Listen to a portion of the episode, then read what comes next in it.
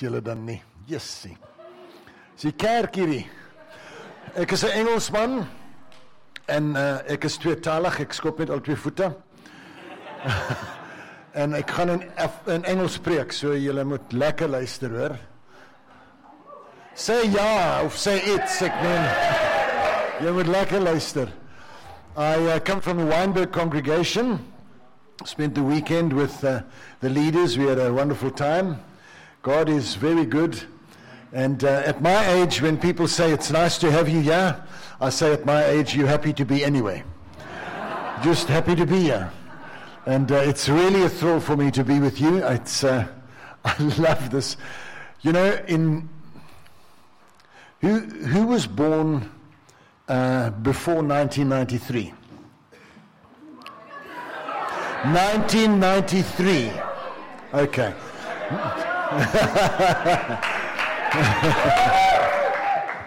you just make it or what? because in 1993, God did an amazing thing. He poured His Spirit out on churches. And this was normal. This was normal. And I used to do it too, but now when I jump, when I go up, some parts come down, and when I come down, other parts go up.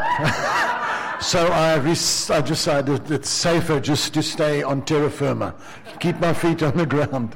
But God did, God awakened the church, and He poured His Spirit out because we become, we become bound to things we've done for a long time, especially in church. I remember when I got saved, before I got saved, I'd go to church and then people would come in and sit in the pew and they'd do this.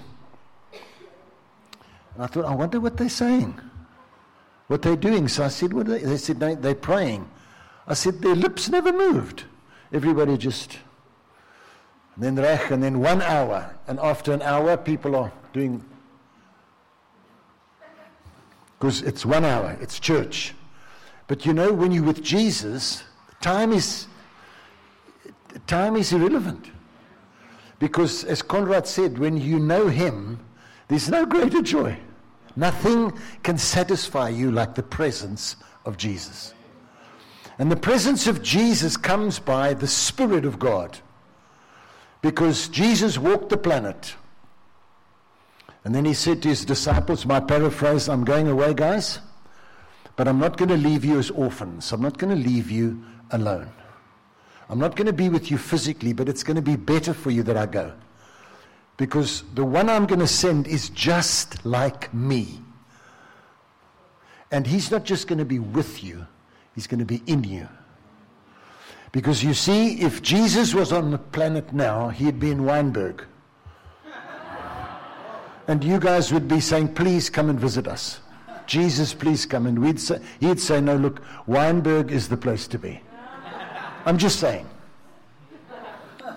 I said once in a preach, I said, we moan at the devil. I said, the devil's probably in Australia. And one guy said, hey, hey, I'm from Australia. So, so I said, well, come and scrum and we'll see who's in charge here. So he came. and we had a scrum in the middle of the church there, and people were, yes, this is a weird church. But God does these things. And the joy of Jesus is, you can't describe it. You can see it, you can visualize it. But when you've tasted of this Jesus and you experience him, this is what happens. You ex- experience him. And I want to speak to you tonight about getting to know the Holy Spirit.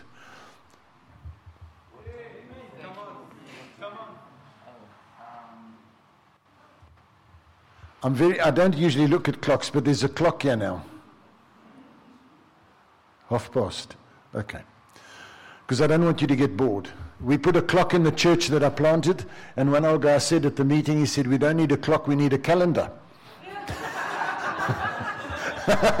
Because he says lastly, and he lasts. He just goes on and on and on. This is a quote that puts me in my place. It's from a man called A.W. Tozer, one of my heroes.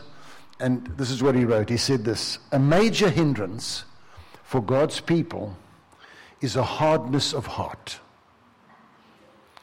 Caused by men without the Spirit who preach about the Spirit. A major hindrance for God's people is a hardness of heart caused by men without the Spirit preach about the Spirit. And you see, I can preach about things that I know, but if I preach about things I've experienced, those things have more effect because they belong to me. I've experienced that, and I can preach my experience. And the Holy Spirit is not, is not, is not a, a theology, He's not a cerebral understanding of someone. The Holy Spirit has come to His church for us to experience who God is. He brings experience. We must not be scared of experiences. We don't look for experiences. We don't look for the spectacular. We look for the supernatural. But God has come to His church to bring life. Life. Some churches, you know, they say the dead in Christ are going to rise first. And I'm telling you, some churches are going to go first. Because they let's do it. There's no life of the Spirit, and we just go through the form of things because we've done it that way for so long. I was born again into a church like that. And the Holy Spirit's introduced to us in Genesis chapter 1 and verse 2, and this is what it says Now the earth was formless.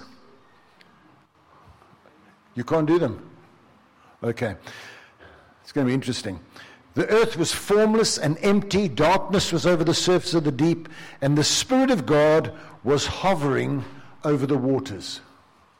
So, at the beginning of creation, the Spirit of God was present, hovering over the waters. And every new beginning of God begins with the Spirit. When you get born again, Nicodemus was a teacher in Israel. He was a, he was a Pharisee. He came to Jesus and he said to him, We know you're a teacher sent from God. Otherwise, you could not do all these miracles. How do I, how do I get connected to you? And Jesus said this to him You must be born again. And if you know the story, he asked, How does that happen? And Jesus explained to him. A good question to ask people is not, Are you a Christian? Is jy a Christen? You ask the person, Have you received the Spirit when you believed? Because you cannot be a Christian without having received God by the Spirit. The Apostle Paul writes to the Roman church and he says this You cannot be a child of God if you don't have the Spirit of God. Because He's the one that awakens you. You see, I'm not trying to make moral people, immoral people moral. I'm trying to raise the dead. Because we were dead. I was dead in my trespasses and sins. I've spoken to some dead guys. They say nothing. Because they're dead. Have you spoken to a dead person? Excuse me, he doesn't answer. They, they're dead. And when God spoke to us as dead people, we never answered him because we never heard the voice of God. We were dead. And on a day, on a day, he came and he spoke. And he awakened the life, the spirit in us. And suddenly we began to realize this God, this God is to be experienced. I can know him. I don't just have to know about him, I can know him. So the Apostle Paul says that that's what happens when you get. It's like this it's like a blind man walking into a magnificent palace. And it is ornate and it's got all the most magnificent things in it. And he walks into the palace and he feels something. He knows there's beauty. He knows there's, there's wealth. He knows there's value. There's something beautiful. But he can't see it. He just senses it. He just senses somebody's trying to explain to him. It's beautiful. You can't imagine the paintings. There's gold. There's, it's just beauty. But he can't. He, he just senses it.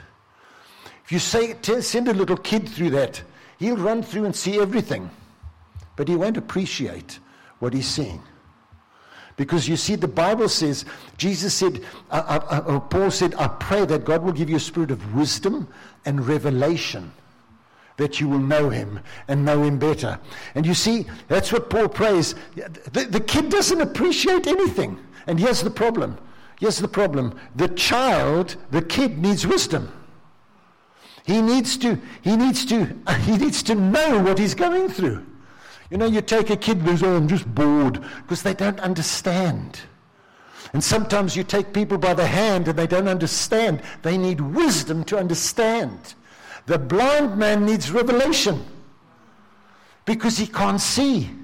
He needs revelation. Imagine him opening, he's having his eyes opened and he sees the beauty and he appreciates it. That's what we were like. We need wisdom to appreciate who this God is and what He's done. And we need revelation to see how magnificent and beautiful and perfect He is. Can you say amen? amen? We must have both in order to get to know him. So the Spirit was there in the beginning. In the Old Testament, he came upon particular people at particular times for particular tasks. But in the New Testament, he came to stay. He came to stay. In the book of John, um, chapter 1, my Bible's even upside down. I'm so organized. I was in Madagascar once with a friend of mine. We went on a ministry trip and we were in this uh, little port town up north. We were flying back to the to the mainland, and there was this little airplane landed, and my friend said, Do you think that's our flight? I said, Probably. And they stopped, and guys got out, and they called us. They said, It's your flight. We got onto the airplane. There were no seats, there was um, metal benches, like two on a bench, just a bench. Seat belts? No. Nothing. Turn the air. Sorry, that doesn't work, sir. No air flying through you.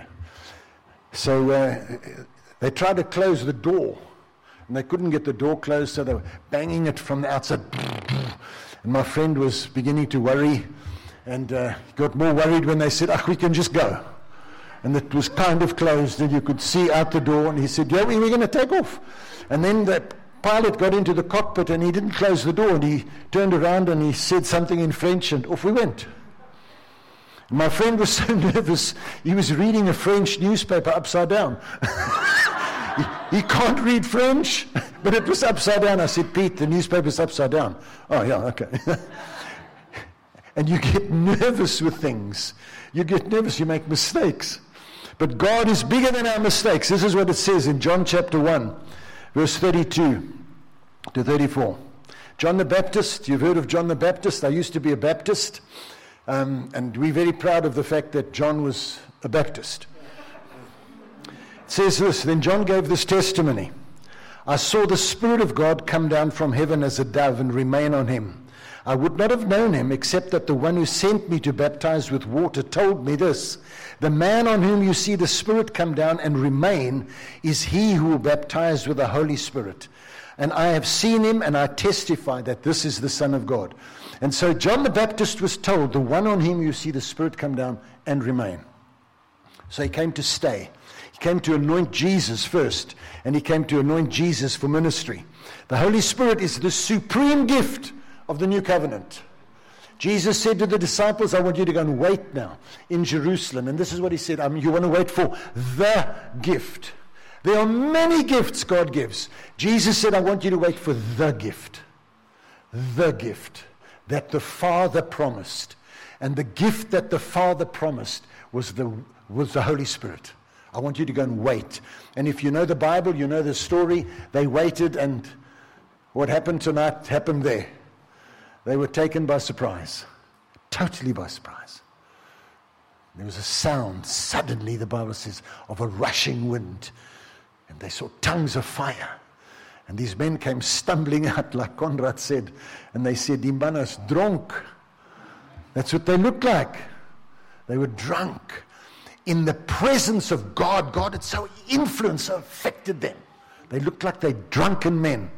They said, Look, die bottelstorie is hier is oopie, broer. Dit's 9 uur die oggend. Ek's lus, maar ek kan nie. and if you're drunk, and drunks. Let me tell you why the Bible says this. Let me give you a little aside. This is for free. If, if, if you go to a drunk guy and you say to him, luister broer, gee my paar pennies want ek wil 'n biertjie koop. See, see, They're generous. They give you. They'll give you, you go and stand there, jy my help? Ja nee, wat wil jy? No problem. Drunks. And when you're drunk with the Spirit, God's got you where He wants you to be, and you are generous to the extreme. You'll do anything for anybody. That's why he said, Paul said, don't be drunk with wine, but be filled with the Spirit. And he relates being filled with the Spirit to being drunk with wine. Why? Because when you're drunk, you're not, you, you've got no inhibitions.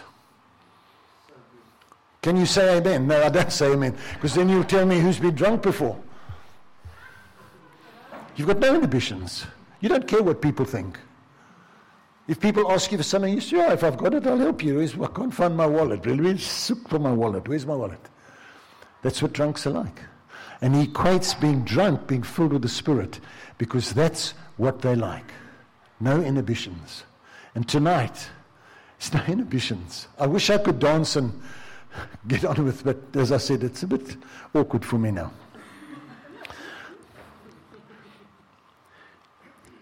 In Acts chapter 2, verse 1 to 5, there's, I've just described the, the day of Pentecost. It says this in, in Acts chapter 2, it says, There were God fearing Jews from every nation under heaven. Now, when Jesus came to the Jewish nation, he disrupted things very badly.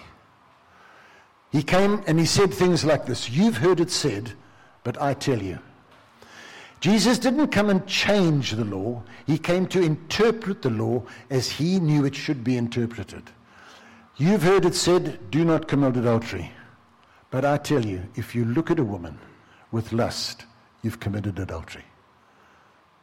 He, he fulfilled the law and brought in a new thing called grace.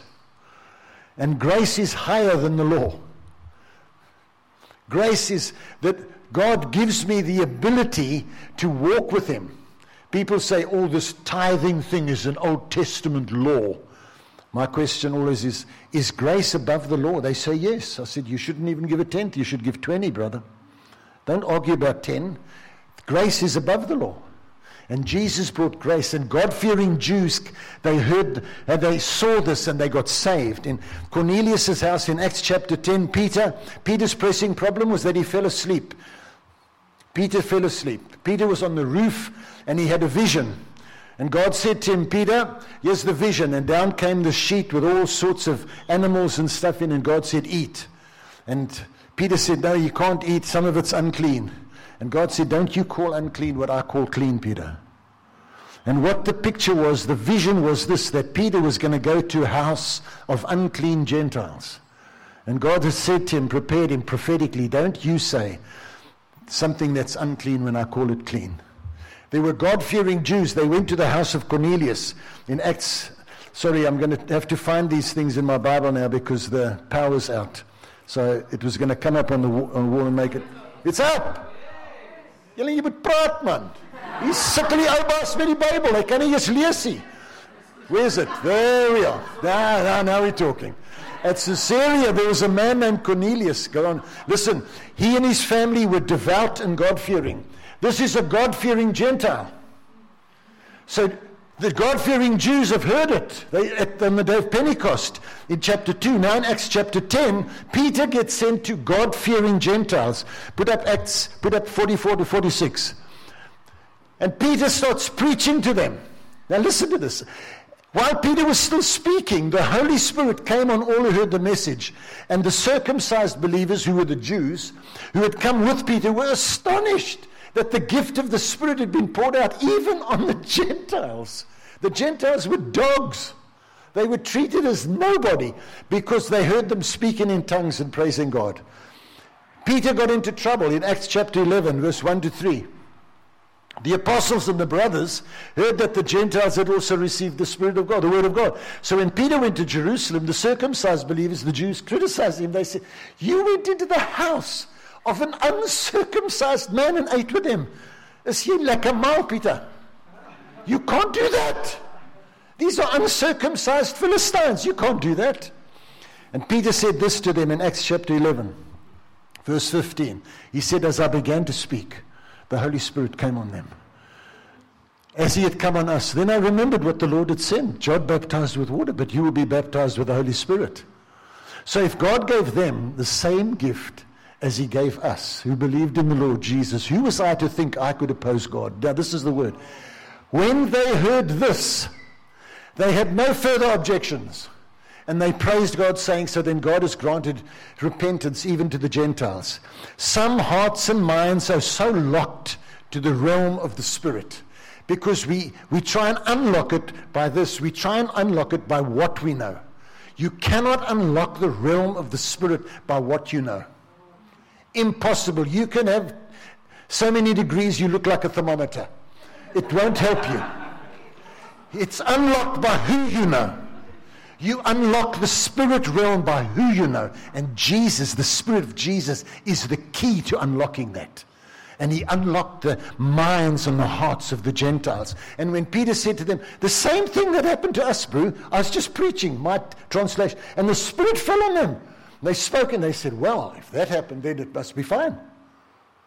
The Spirit. Let me explain this to you. They were, they were using the, the problem in Acts 11, when Peter explained it, wasn't a theological problem. This was the problem.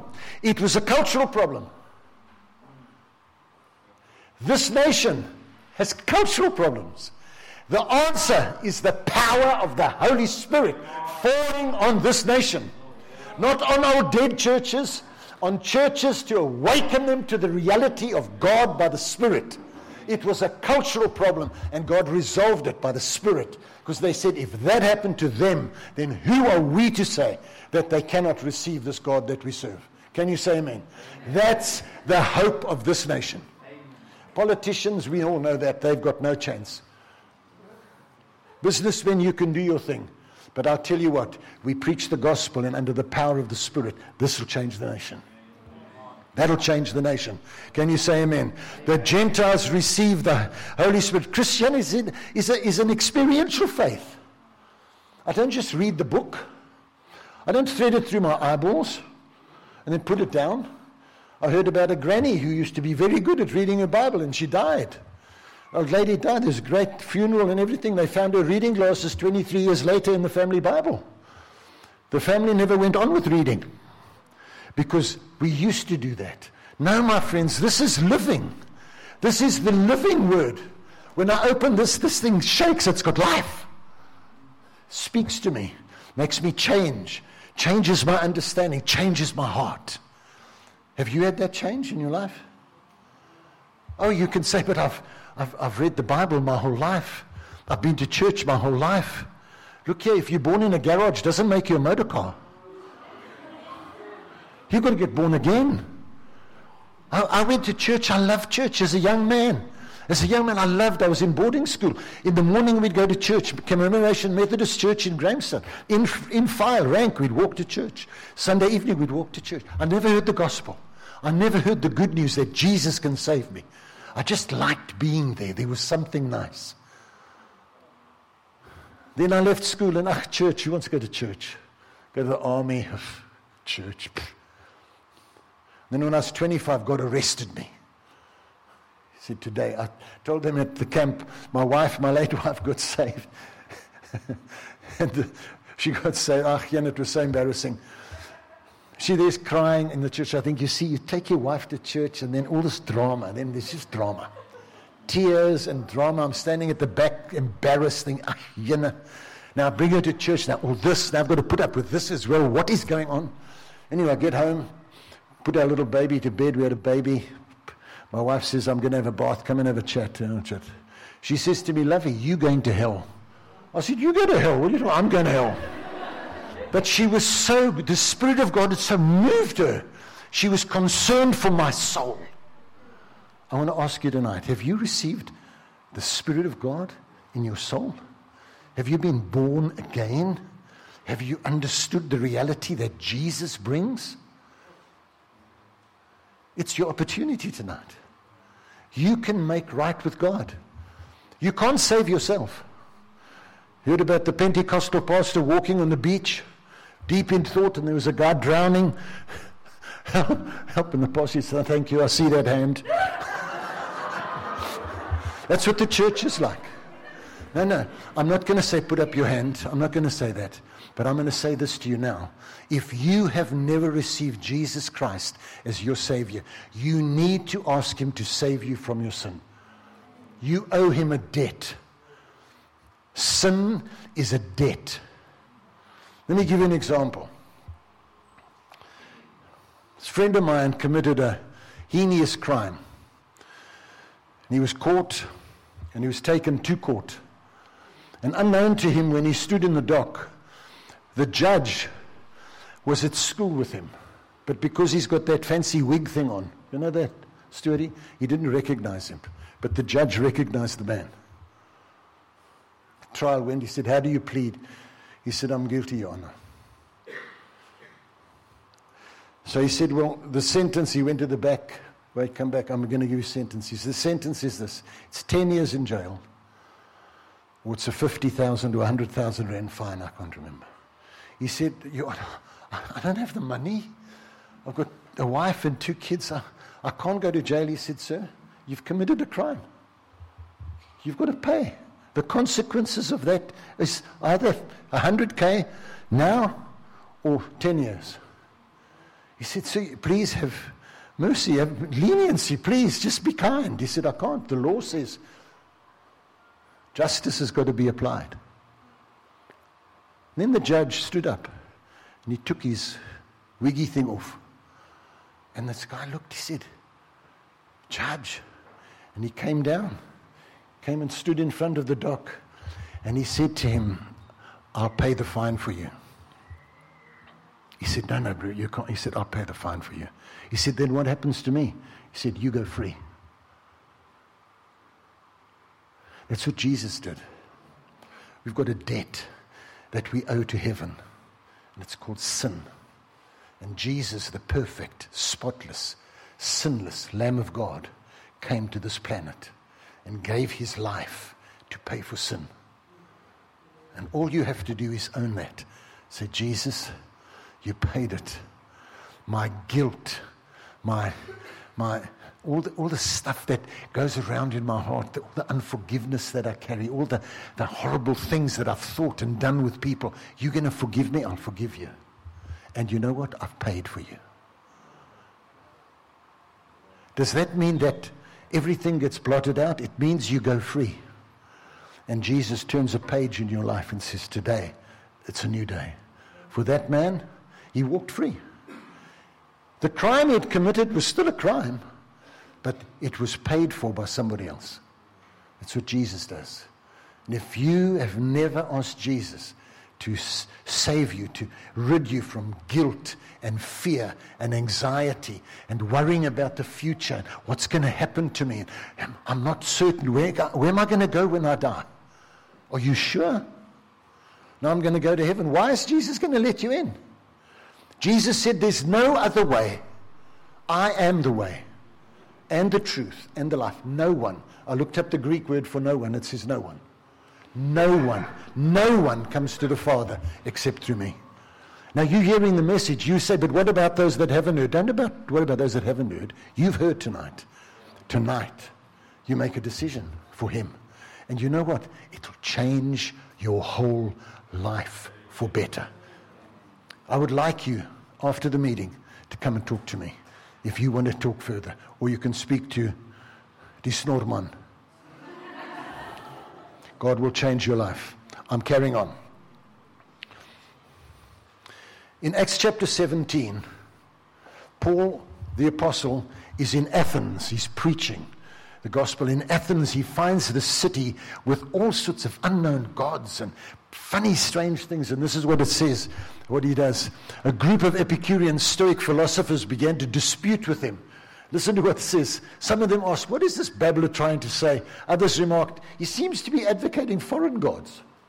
They said this because Paul was preaching the good news about Jesus and the resurrection. Next. All the Athenians and foreigners who lived there spent their time doing this is what they did. They did nothing. They talk about listening to the latest ideas. That's what they debate. They deb- we, you know, we're of the upper class, you know, and we just talk about things and we decide whether we like it or not, you know.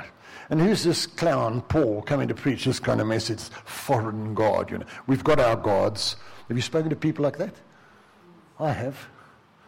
He said, What gives you the right to speak to me about your God? I said, He does. I've got no right, but He's got. Next one. When they heard about the resurrection of the dead, some of them sneered, but others said, eh, We want to hear you again. Oh, this is interesting. Oh, we'll, we'll give it a, we'll consider it. We want to hear you again. At that, Paul left the council. Is that all you've got? Paul left the council. He'd, he'd tried to explain to them. He tried to use his, and the Apostle Paul, one of the most learned men in the Bible, one of the most learned men. He could argue you into a corner, my friend, that you wouldn't know which way to look. And these guys were arguing with him. After Athens, he goes to Corinth. And when he goes to Corinth, this is what he says when he writes to the Corinthian church. After Athens, this is what he says.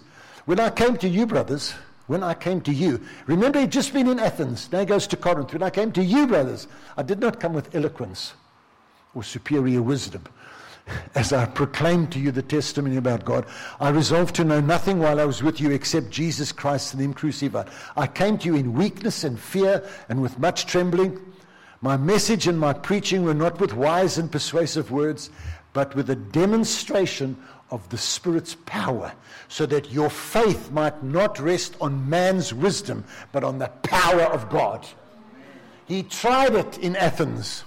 He said, uh uh-uh. uh I'm wasting my time. I'm going to go to Corinth. I'm going to tell them by the power of the Spirit. Now, you might say, yeah, but the Corinthian church was a Wally church. He was only starting to write to them. When I came to you, this is what I came with. They were full of all sorts of stories, the Corinthians. Paul actually said to them, Some of your meetings do more harm than good. Imagine him coming here and saying to Conrad, Listen, Conrad, your meetings do more harm than good.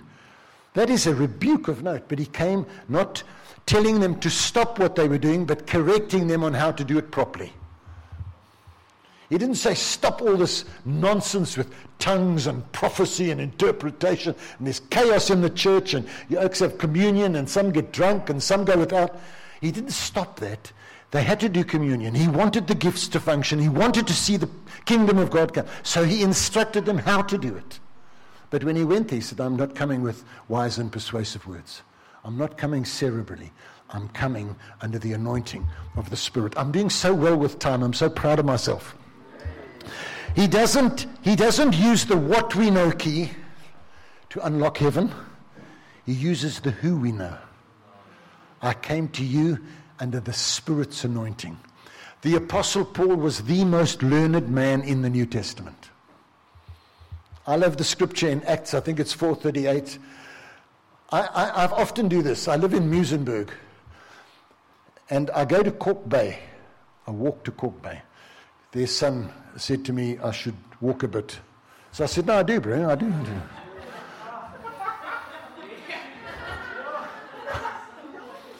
I said, It's three Ks from Muizenberg to Kalk Bay, and then I have to walk back. He was impressed.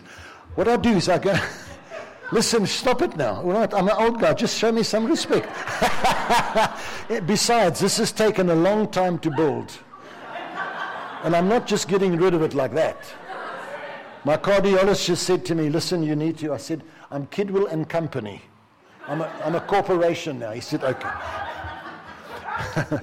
That's a sign. I go to Kalk Bay Harbour and I wait for the boats to come in. Oh, broer. As iemand net 'n verkeerde ding daar as die bote inkom, kan daai ouens so vloek. Hulle verander die kleur van die van van die van die lig. The the color blue changes want yes, hulle vloek vreeslik.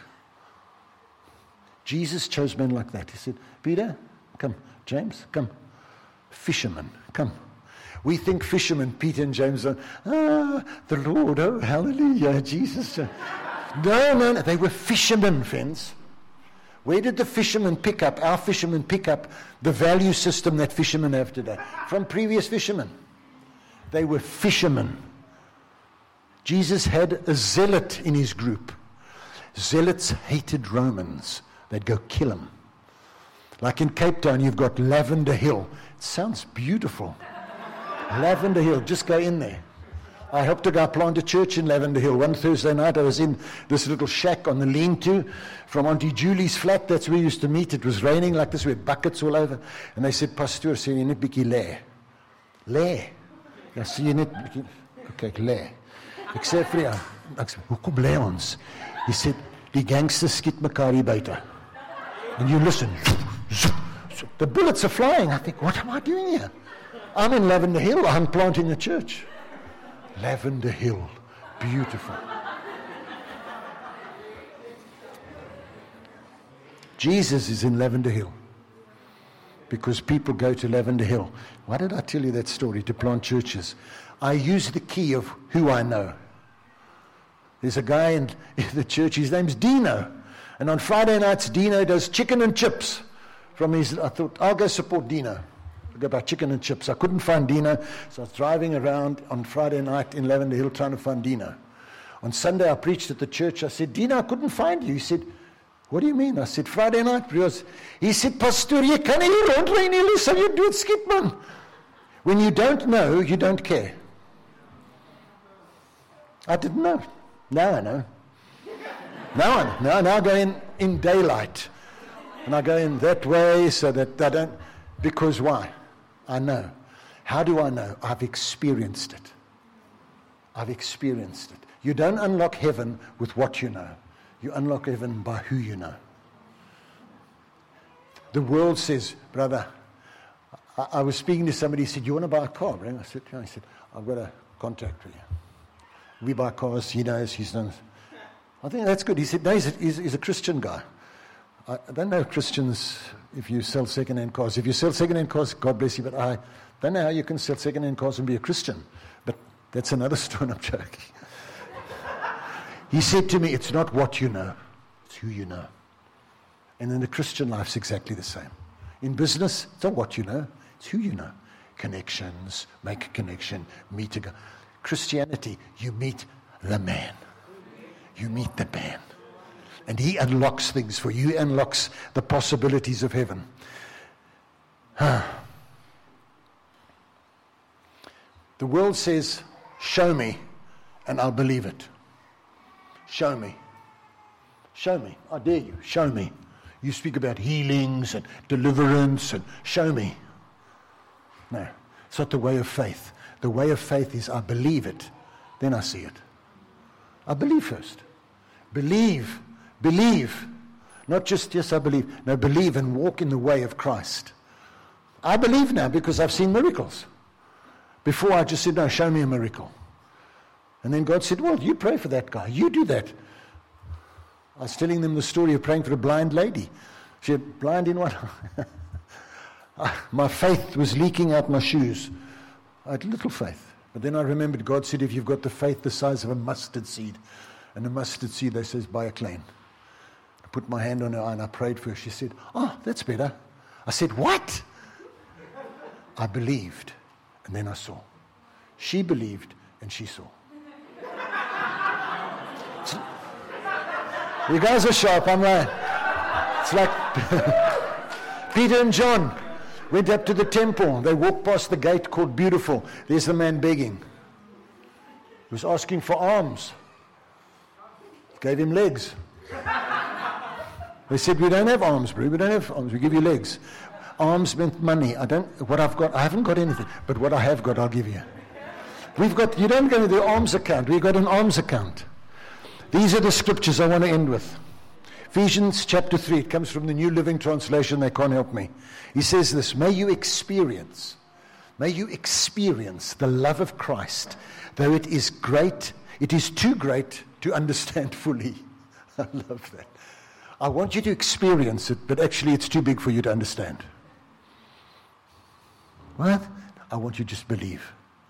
I want you to believe. And I'll tell you the story now. I'll read the scripture too from Philippians 4 7.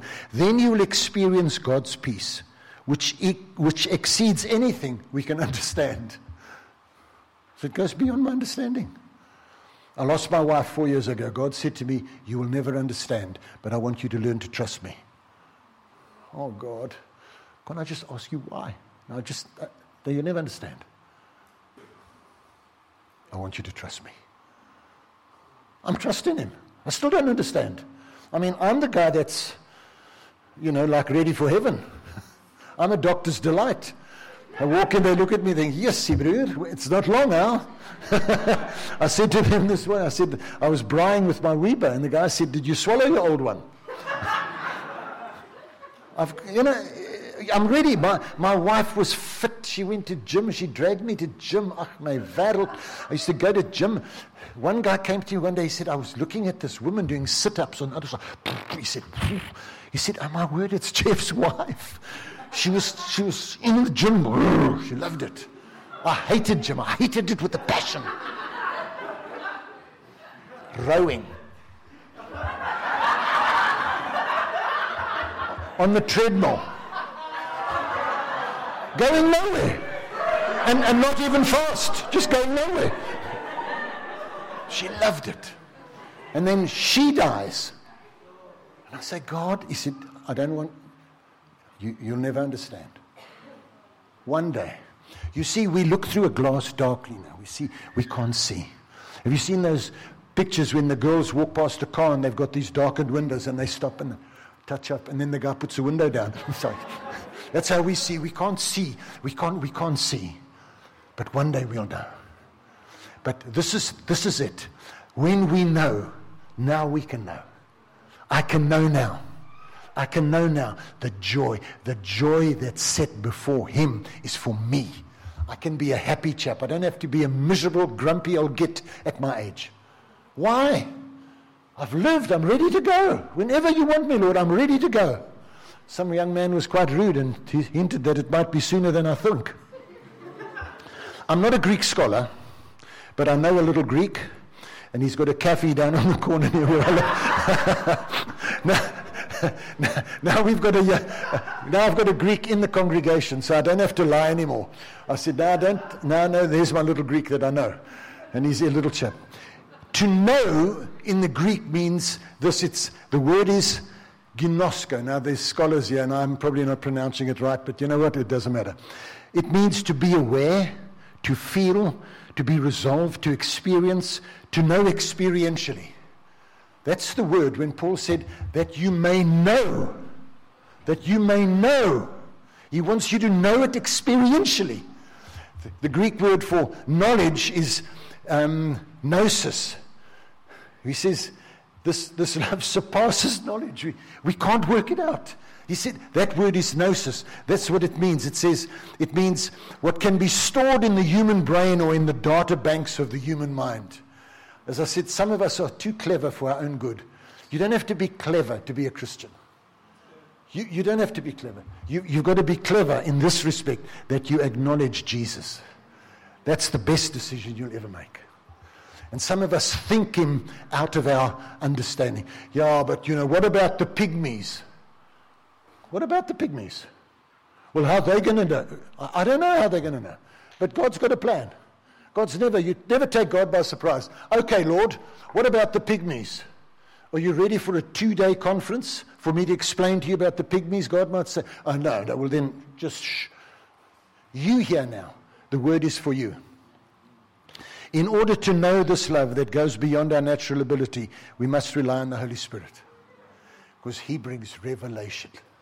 The church is full of knowledge. We need revelation. And it comes by inspiration. And it changes us into new people. Listen, I went to a conference. I went, I, went, I went to a conference when I still had a proper job in Joburg. My brother was there. And he said, Stay for the weekend, we've got a camp on. I'm, I do not think I was saved. I might have been anyway. Okay, go. And this guy got up to preach. And he didn't use the Bible he recited Romans chapter 8, word for word, the whole chapter. And people said, That is amazing. I said, He's a Burke because his heart was not in it at all. He was trying to be clever, but his heart was cold. His heart was cold to the people, and he preached, I'm the man. I've got knowledge. You Wally, sorry, Walter, you. Th- that means nothing. When your heart is touched by God and you change your heart and you see Him as He is because you believe and then you see Him. That changes you. The Holy Spirit said He will come and make Jesus real. Can you put up 16, John 16, 12 to 15? This is what Jesus said. He said, Therefore, no, no, no.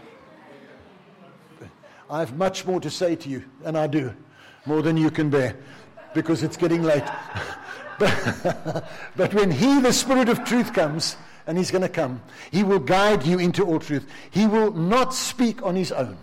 He will speak only what He hears, and He will tell you what is yet to come. He will bring glory to me by taking from what is mine and making it known to you. All that belongs to the Father is mine. That is why I said the Spirit will take from what is mine and make it known to you. What did Jesus say? What did Jesus say? When they said, We'll do this, he said, I only do what my Father tells me. What did the Spirit say? He'll only do what I tell him. Because he's, he's me. The Holy Spirit is God. He's not some vapor that appears and disappears. And, you know, in the English we say the Holy Ghost. And you picture a guy in a, in, a, in, a, in a sheet, you know, with two holes. Here comes the Holy Ghost. And then he's gone again. And yeah, I see him. Now you don't. No, he's God. He's God in spirit form. Jesus was the man God. And he came to tell the world. He came to show what God is like. Because he said to Philip, If you've seen me, you've seen the Father. That's what he came for. The Holy Spirit will do that. How does this happen? It happens by Romans chapter 5. This is what it says. Therefore, when you see a therefore in the Bible, you've got to know what it's there for. Therefore. So he's talking about in chapter 4 being justified. He says, Therefore, having been justified by faith.